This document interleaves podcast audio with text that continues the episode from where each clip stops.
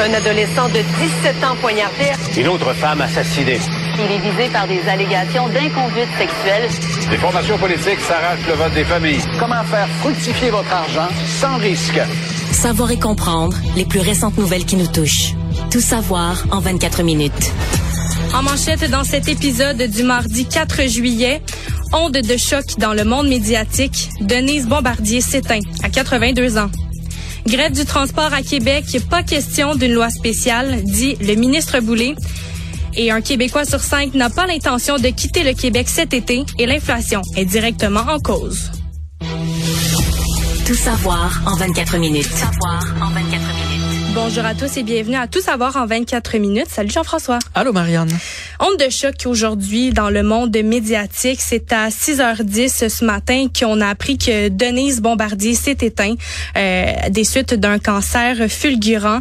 Ce qui s'est passé en fait, c'est que en dernier lieu là, c'est que son foie aurait aurait rendu c'est c'est c'est ce qui aurait fait que C'est le foie? Ouais, exactement, c'est le foie qui a lâché à la fin. Euh, elle était partie en deux semaines seulement là, c'est son époux James Jackson des 20 dernières années qui a raconté ça euh, au journal. Pendant sa dernière chronique, elle se rendait à LCN, tout allait bien. Et la semaine suivante, c'est là qu'elle a commencé à se sentir fatiguée. Mais avec son âge, tu sais, elle avait quand même 82 ans. Oui. Elle avait pas quatre- l'air de ben non, elle avait 82 pas l'air de ans. 82 ans du Oui. tout. Elle avait quatre chroniques par semaine, plus la radio, plus la télé. Donc, il pensait que tout était normal. Mais c'est pendant sa visite médicale annuelle de routine que son médecin a trouvé que- qu'il y avait quelque chose qui, qui clochait là, en palpant son ventre. Elle a subi un scan, elle a subi une biopsie avant d'être hospitalisée au CHUM. Elle était bien évidemment entourée d'oncologues. Et la semaine dernière, bon, elle a eu la visite d'un néphrologue qui, lui, est spécialiste des personnes qui sont atteintes d'insuffisance rénale et euh, qui est aussi euh, euh, autorité en matière de soins palliatifs, c'est le docteur Patrick Vinet. Et peu après, ben là, elle a, elle a été transférée à la maison de soins palliatifs Saint-Raphaël à Outremont. Et c'est à ce moment-là et c'est à cet endroit-là qu'elle a rendu son dernier souffle. Elle était entourée de son fils Guillaume, de sa sœur Danielle et de son époux Monsieur Jackson. Et c'est vraiment euh, une, c'est une grande personne, Denise. Je pense pas qu'on pourrait faire euh, le tour de sa carrière, en- même en 24 minutes, on n'aurait pas assez de temps pour Vraiment, faire le elle tour. a touché à tellement de domaines, Ouais, vraiment. influencé tellement de gens. Exact. Elle a été re- recrutée tout d'abord à 12 ans à Radio-Canada pour faire des entrevues dans une émission pour enfants.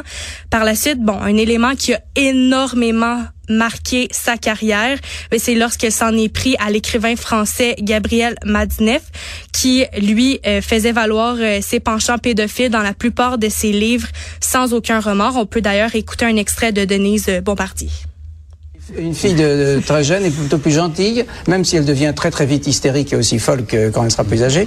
Marie-Elisabeth, je l'ai connue euh, quand elle avait 15 ans. Euh, là, elle, en a 20 ou 22 quand, à ce livre. Elle, est- toujours dans ma vie. C'est pas des filles d'une nuit. C'est durable. Vous êtes quand même un collectionneur de minettes. Et, et, et, alors, par exemple, d'ailleurs, vous faites des bilans de temps en temps. Forme éblouissante, donc, et mes amours en témoignent. La conquête en trois jours consécutifs de trois inconnus, dont deux vierges, Marie-Agnès, Aude et cette Brigitesse, euh, avec qui j'ai fait l'amour de toutes les façons, quasi sans interruption. Moi, je crois que je, je vis actuellement sur une autre planète. Parce que j'arrive d'un continent où il y a un certain nombre de choses auxquelles on croit. Moi, M. Maznev me semble pitoyable. Ce que je ne comprends pas, c'est que dans ce pays, et je le comprends parce que la littérature a une sorte d'aura ici, c'est que dans ce pays, la littérature, entre guillemets, sert d'alibi à ce genre de, de confidence. Parce que ce que nous raconte M. Maznev dans un livre qui est, qui est très ennuyeux, parce que, parce que la répétition est extrêmement ennuyeuse, le livre finit par nous tomber des mains, c'est... Non, madame, ne devenez pas agressive, n'est-ce pas? Devenir agressive comme ça dans une émission. Rien, Maznev nous raconte qu'il sodomise des petites filles de 14 ans, 15 ans, que ces petites filles sont folles de lui. On sait bien que des petites filles, filles peuvent être folles d'un monsieur qui a une, certaine aura littéraire. D'ailleurs, on sait que les vieux monsieur attirent les petits enfants avec des bonbons. Monsieur Maznev, lui, les attire avec sa réputation. Mais ce que l'on sait aussi, c'est que Donc, c'est vraiment quelque chose qui est venu marquer sa carrière. Puis on, Beaucoup d'audace. Beaucoup, ben oui, Incroyable. énormément. Elle était extrêmement reconnue pour ça, aussi pour ses entrevues qui étaient très fouillées, qui étaient sans complaisance. Euh, elle avait, elle était titulaire d'une maîtrise en sciences politiques de l'Université de Montréal et aussi d'un doctorat en sociologie de la Sorbonne, qui est une grande université de France. Elle a passé plus de 30 ans à Radio-Canada, où elle est devenue la première femme à produire et aussi à animer une émission d'affaires publiques à la télévision. Elle a signé une vingtaine de romans, des essais. Elle a tenu des chroniques au journal Le Devoir. Elle a également, ben là, dans les derniers temps, elle était chroniqueuse au Journal de Montréal, Journal de Québec et ici à Cube Radio. Avait une chronique euh, tous les jours, euh, une fois par semaine, je crois, avec euh, Richard Martineau. Mhm. Encore une fois à Cube, série balado intitulée À haute voix dans laquelle elle partageait son histoire, également celle du Québec. Elle s'est jointe à l'équipe de du TVA 22h à titre d'éditorialiste aux côtés de Sophie Thibault. Elle a même accompagné Céline Dion dans sa tournée. Elle a également signé les paroles. Ouais, exactement, la chanson La Diva qui figure sur l'album d'elle qui est paru en 2007. Donc c'est quand même une c'est une, une grande personne qui nous quitte aujourd'hui. Le Québec est vraiment en deuil. On peut écouter on avait un montage. Ouais, euh, exactement. On peut écouter un hommage là, qui a été fait par euh, Jean-François Roy ici à Cube Radio. On peut l'écouter. Denise Bombardier, 1941-2023. Mais Richard, on est toujours à la merci des fous. On s'ennuyait jamais chez elle. Euh, on avait un, plaisir fou.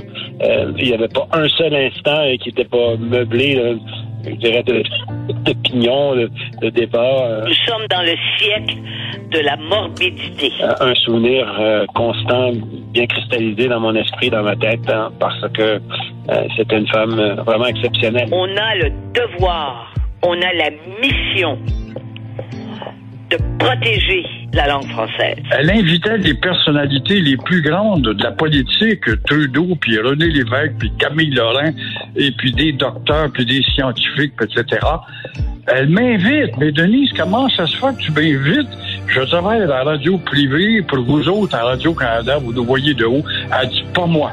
Elle dit, je t'écoute, j'aime ton style bagarreur. C'est à se demander si, si on n'était pas mieux dans le temps du péché mortel quand tu nous disais, ça c'est péché mortel, ça c'est péché véniel. On s'en est sorti de tout ça, nous. Tellement pleine de vie, Denise, tellement... Euh, c'est un, un, hymne à la vie, Denise Bombardier. Dans nos écoles, si vous dites, cette personne-là est un héros, dire, oh non, c'est un exploiteur, il m'exploite, hmm. puis il me micro-agresse, puis...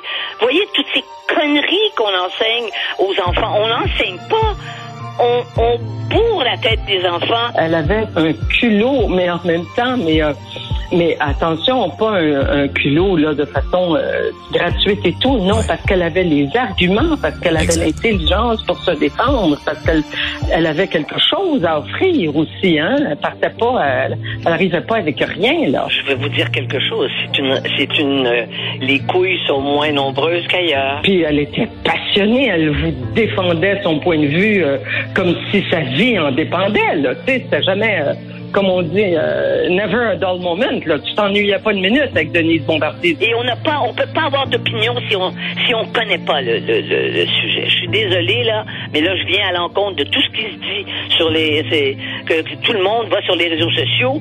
Puis un propos est égal à l'autre propos. Eh ben c'est pas vrai.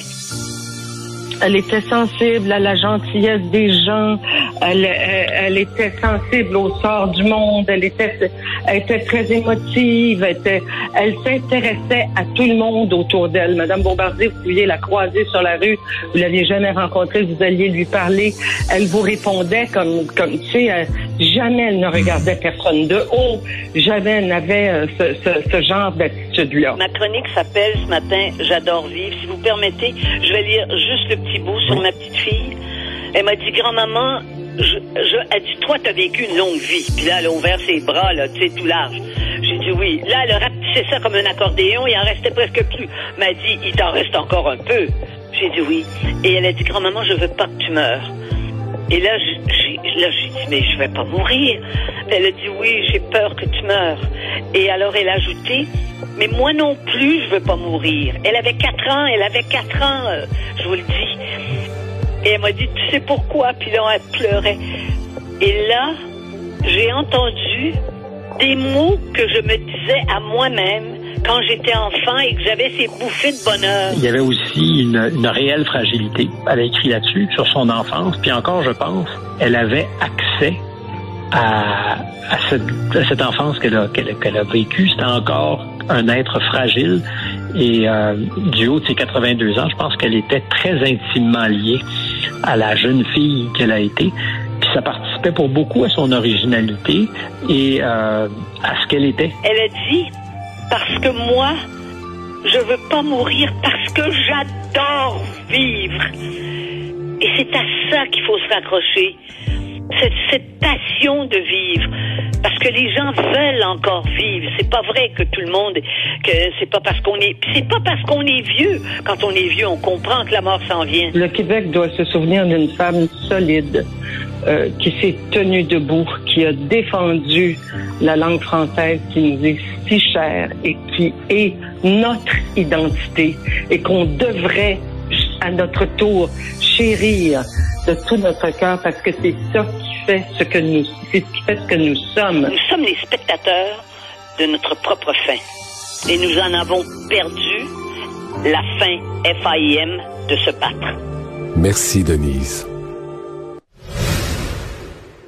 Avec la fin de semaine de déménagement, bon, il y en a plusieurs qui ont sorti leur bras de déménageurs, qui sont venus porter euh, leur aide à leurs amis, à leurs familles qui euh, qui déménageaient.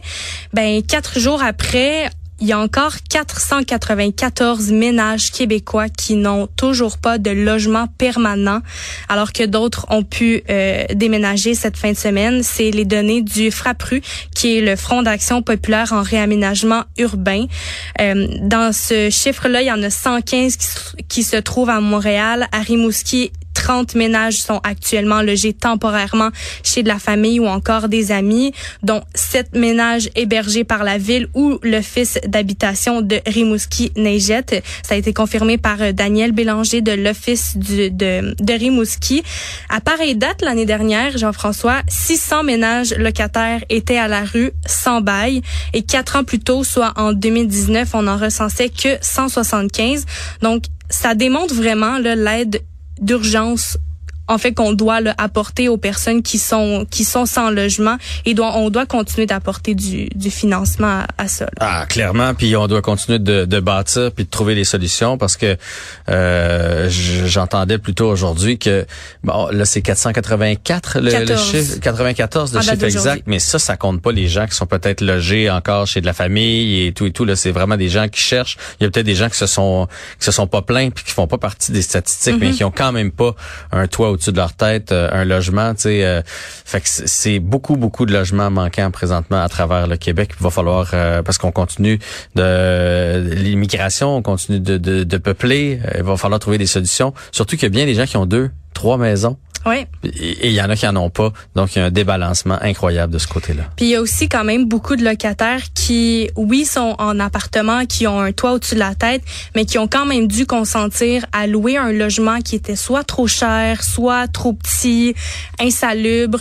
Euh, je sais pas si on a pu voir dans les derniers jours des reportages avec des appartements qui étaient complètement euh, infestés de coquerelles. Je sais pas si tu allé faire un tour sur Facebook euh, Marketplace là où on, des fois on, ou sur euh, Kijiji là on peut mettre des, des appartements euh, à louer. Euh, c'est là la plupart du temps qu'on met des annonces puis que les gens vont voir des prix phénoménaux pour des petits appartements avec peu d'inclusion. Donc euh, vraiment va, va falloir qu'on on continue là. Ouais, parce que sinon il y a de la surenchère. Les propriétaires ont ouais. beau jeu des, des mettre plus cher, ça va se louer de toute façon. Fait qu'il faut vraiment trouver une solution parce que ça fait partie des besoins vitaux, euh, au même titre que de se nourrir. Exactement. Savoir et comprendre. Tout savoir en 24 minutes. Grève au réseau de transport de la capitale. Euh, les chauffeurs sont en grève depuis le samedi 1er juillet et le ministre du Travail, Jean Boulet, lui, rejette l'idée d'adopter une loi spéciale pour mettre fin à la grève. Le maire de Québec, Bruno Marchand, lui, réclame cette loi pour forcer le retour des autobus sur les voies de la capitale parce que présentement, là, aucun, il y a aucun autobus qui passe. Là. Il y a rien, rien, rien, rien, rien du tout. Euh, et le ministre du Travail a répondu à ça. Il y en est pas question. Lui, il est persuadé qu'il y a une solution qui va voir le jour pour éviter que, qu'il y ait des inconvénients qui se poursuivent. Mais non. Donc, euh, donc voilà, et on est quand même à quelques jours du Festival d'été de Québec. C'est ton prochain point? Ben exactement. Je veux dire, c'est un super gros festival. Il y a plein de gens qui vont se déplacer dans dans la région de Québec. On a besoin de ce système-là. Puis surtout s'il y a des touristes et tout ça, on veut pas leur laisser un goût amer. Évidemment, c'était probablement réfléchi là, de, de, faire ça à la veille. Euh, ouais. oui, ben, ça un fait, moyen de pression. Ça fait un moyen de pression supplémentaire, mais on doit absolument trouver une solution pour que les, les autobus retournent dans les rues. Mm -hmm. Je sais pas si toi, tu as déjà eu à prendre le transport en commun pendant le Festival d'été de Québec. C'est épouvantable. Des fois, tu peux passer le 4 5 autobus devant toi avant de pouvoir mettre le pied à l'intérieur. Les autobus sont souvent complets. Donc, qu'est-ce qu'on va faire avec ça? Bien évidemment, le, le festival d'été commence dans deux jours. Il y a encore des négociations qui sont prévues. Il y a encore des choses qui peuvent qui peuvent changer. Et euh, le seul argument qui euh, peut mener à la restriction du droit de grève pour qu'on que les chauffeurs puissent retourner au travail, c'est que c'est un service euh, qui qui qui pour qui est essentiel j'imagine ouais, ben parce oui que, exactement parce que là on parle du festival c'est vrai que c'est pas ouais. drôle là. si moi je pars de chez nous puis là j'avais pas l'intention de me rendre tout près de la scène avec ma voiture je laisse ça plus loin je prends l'autobus c'est ça mm -hmm. c'est un c'est pas le fun, là, mais c'est pas la fin du part... monde. Non, mais exactement, mais, si ça fait partie de la stratégie des personnes là, qui, qui viennent au Festival d'été Québec. Oui, mais je veux dire, il y a des gens de Québec qui ont pas de voiture, qui, qui sont en ouais. transport en commun toujours pour aller à l'épicerie, euh, pour aller, euh, peu importe où est-ce qu'on décide d'aller dans la ville. Mais ces gens-là sont pénalisés au quotidien. Là, ça dépasse ouais. et de loin le Festival d'été de Québec. Fait qu'il faut absolument trouver une solution. C'est c'est une trop grosse ville pour qu'on se prive de ben ce oui, système Ben oui, c'est tellement une grosse ville. Ben c'est la capitale, Québec. Mm -hmm. euh, puis euh, les personnes, il y en a qui se sont tournées vers les réseaux sociaux. Il y a un groupe d'entraide euh, qui a été créé pour aider les gens et même les encourager à utiliser le covoiturage. Mais bon, certaines personnes doivent trouver d'autres d'autres façons de se rendre au travail.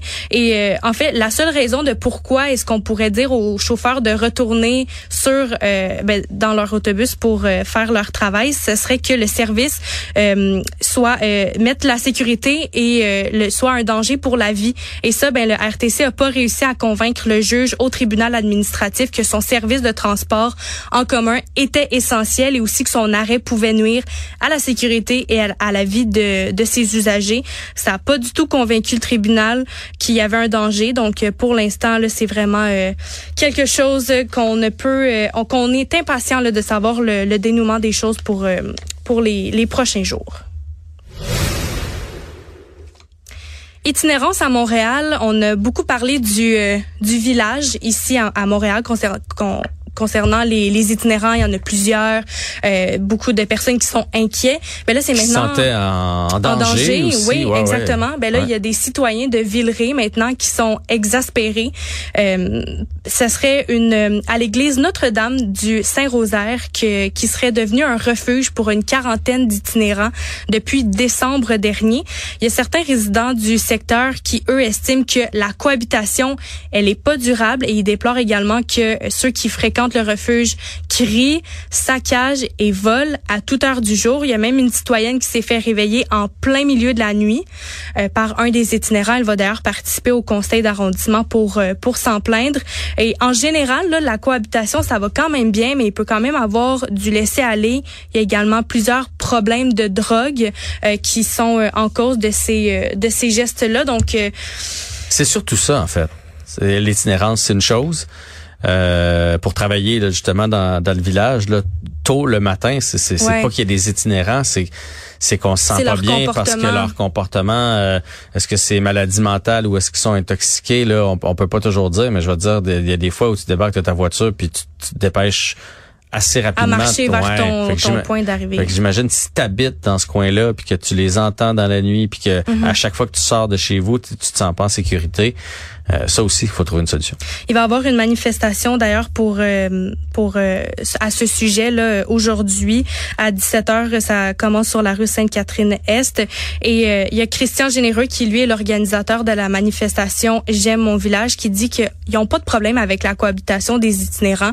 Le problème c'est que le nombre ne cesse de grandir. Mmh. On en voit vraiment de plus en plus.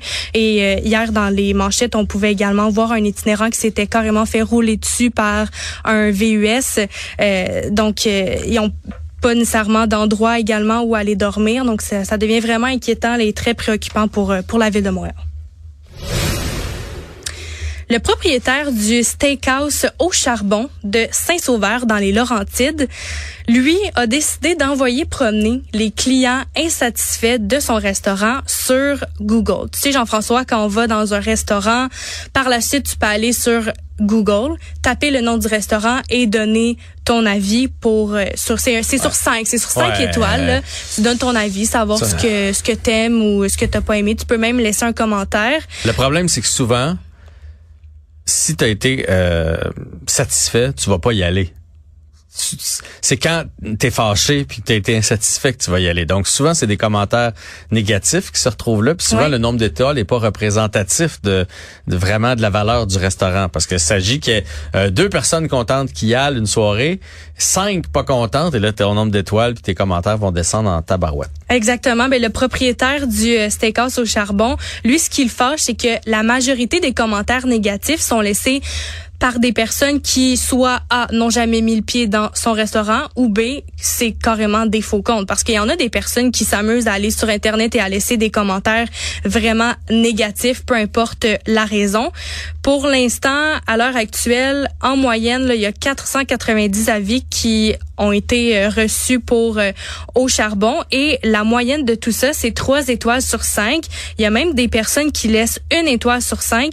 Et lui, le, le Monsieur Tony Abiad dit que une étoile sur dix, c'est vraiment impossible. Toi, toi t'en penses Ça, ça veut dire que c'est. en ben fait, lui, ce qu'il dit, c'est que ça veut dire que tout était mauvais. Là, si tu mets ça, ça veut dire les toilettes étaient pas propres, le service, les gens étaient pas sympathiques, la bouffe était pas bonne, c'était trop cher. Bref, il y avait rien de positif. Il est capable de vivre avec un, 3 sur 5, mettons, mais un 1 sur 5, ça veut dire que t'as rien aimé de ta soirée, puis dans sa tête, ça passe pas. En même temps, honnêtement sa façon de répondre, c'est pas mieux. Parce que moi, je trouve que les gens maintenant, des, des commentaires, ça n'a pas de bon sens. Là. Tout le monde se permet tout partout. Euh, euh, mais lui répond de la même façon. Fait que, tu sais, il va juste s'attirer ben, les foudres de euh, tout le monde. Ben, il a même traité les gens sont pas gentils. Ouais, ouais, non, non, c'est ça. Lui, il est pas gentil en échange. Fait que où est-ce qu'on s'en va? C'est à voir là. Pour euh, pour l'instant on, peut euh, aller voir euh, sur euh, Google si vous voulez aller voir ces réponses qui a notamment dit à Et il y a plusieurs personnes dans les commentaires qui parlaient du propriétaire qui était un peu euh, bête et euh, tout ça avec les employés et avec les clients. J'ai comme l'impression que c'est un propriétaire qui se laisse pas marcher, sur, se les pas marcher sur les pieds. Mais m'a dit euh, les commentaires Google, je les avais pas vus, mais ça je ça je l'ai vu puis ça m'a pas donné le goût d'aller dans son restaurant là. Je, je prends pas pour les gens qui laissent des mauvaises notes à outrance, je prends pas pour lui non plus qui s'y prend à mon avis de la mauvaise façon. Ouais, peut-être que sa façon de faire va être à revoir. Économie. As-tu des vacances de prévues, toi, cet été, Jean-François, ou sont déjà prises? Sont déjà prises? Sont déjà prises. Oui, parce que euh, ah oui, je travaille à Cube. c'est quand même une très bonne raison. On est content de t'avoir avec nous cet été. Mais bon, les Québécois, cette année, seront pas si nombreux à euh, se déplacer pour leurs vacances. On dit qu'il y a 29% des Québécois qui ont mentionné leur intention de partir en congé cet été. Et parmi les personnes qui sont sondées, 30,6 euh, comptent profiter de, ben, comptent découvrir une nouvelle région. Là, quand tu viens de la Montérégie, c'est le fun des fois aller en sur la côte nord, au Saguenay-Lac-Saint-Jean, en Gaspésie, où il y a des paysages absolument magnifiques. Il y a 19,6% qui a l'intention de visiter une autre province et 49,8% qui prévoient partir à l'étranger. Donc, quitter carrément le Québec, le Canada. Et pourquoi? Ben parce que l'inflation, c'est vraiment c'est vraiment le point majeur. C'est le frein majeur des Québécois. Ils veulent seulement profiter de l'économie, pas de l'économie, mais qui veulent aller profiter des, des paysages un peu partout autour du monde parce qu'ici, ça coûte trop cher. C'est rendu plus cher ici, donc on va aller ailleurs. Ouais. Hey, c'est tout un problème. Mm-hmm. Mais c'est vrai que c'est cher. C'est drôle, j'arrive d'une fin de semaine en pourvoirie, tu sais, puis j'étais juste ici au Québec, mais quand tu calcules que ça a coûté la pourvoirie, ben, l'essence pour y aller, ben, l'essence, euh, 1,75 là, récemment. La bouffe, parce qu'évidemment, on s'est amené de la bouffe là-bas. Mais, ah, mais demain, on reçoit un chèque là, du gouvernement pour nous aider à pallier avec. C'est vrai? Euh, ouais, on reçoit en 236 si t'es une personne célibataire, pas d'enfants, puis pour euh, les personnes qui ont des enfants, tout dépend le nombre, là, ça peut aller jusqu'à 600 dollars. Mais est-ce que ça sera assez pour laisser les Québécois à les inciter du moins à rester ici au Québec pour leurs vacances. Ça, ben les gens vont faire des plus petites sorties, mais tu sais avant mettons euh, tu partais tu disais de la Montérégie, tu disais bon on va aller passer la fin de semaine à Québec. Là, tu te prenais euh, un petit peu de junk food en montant sur la veille. Mais même Exact. ça, c'est- Ça si t'es quatre dans l'auto, tu savais, voyons donc, j'arrive-tu d'un grand restaurant, moi, là? Puis là, Ben, 3 fait que, 4 bref. repas au McDo là, 30 Ouais. 40 dollars facilement. Là, t'arrives euh, là-bas, tu décides d'aller dans un parc aquatique ou quelque chose, puis là, t'es, c'est tching, tching, tching Mm. tout le temps. Puis là, tu reviens, tu fais, hey, ça m'a coûté ça, puis on est parti deux jours. Mm. Euh, hey, c'est quoi? Je pense qu'on a dit plusieurs fois, ça aussi, faut trouver une solution? Ben, ça aussi, ça aussi, il faut trouver une solution. Merci, Marianne. C'était tout savoir en 24 minutes.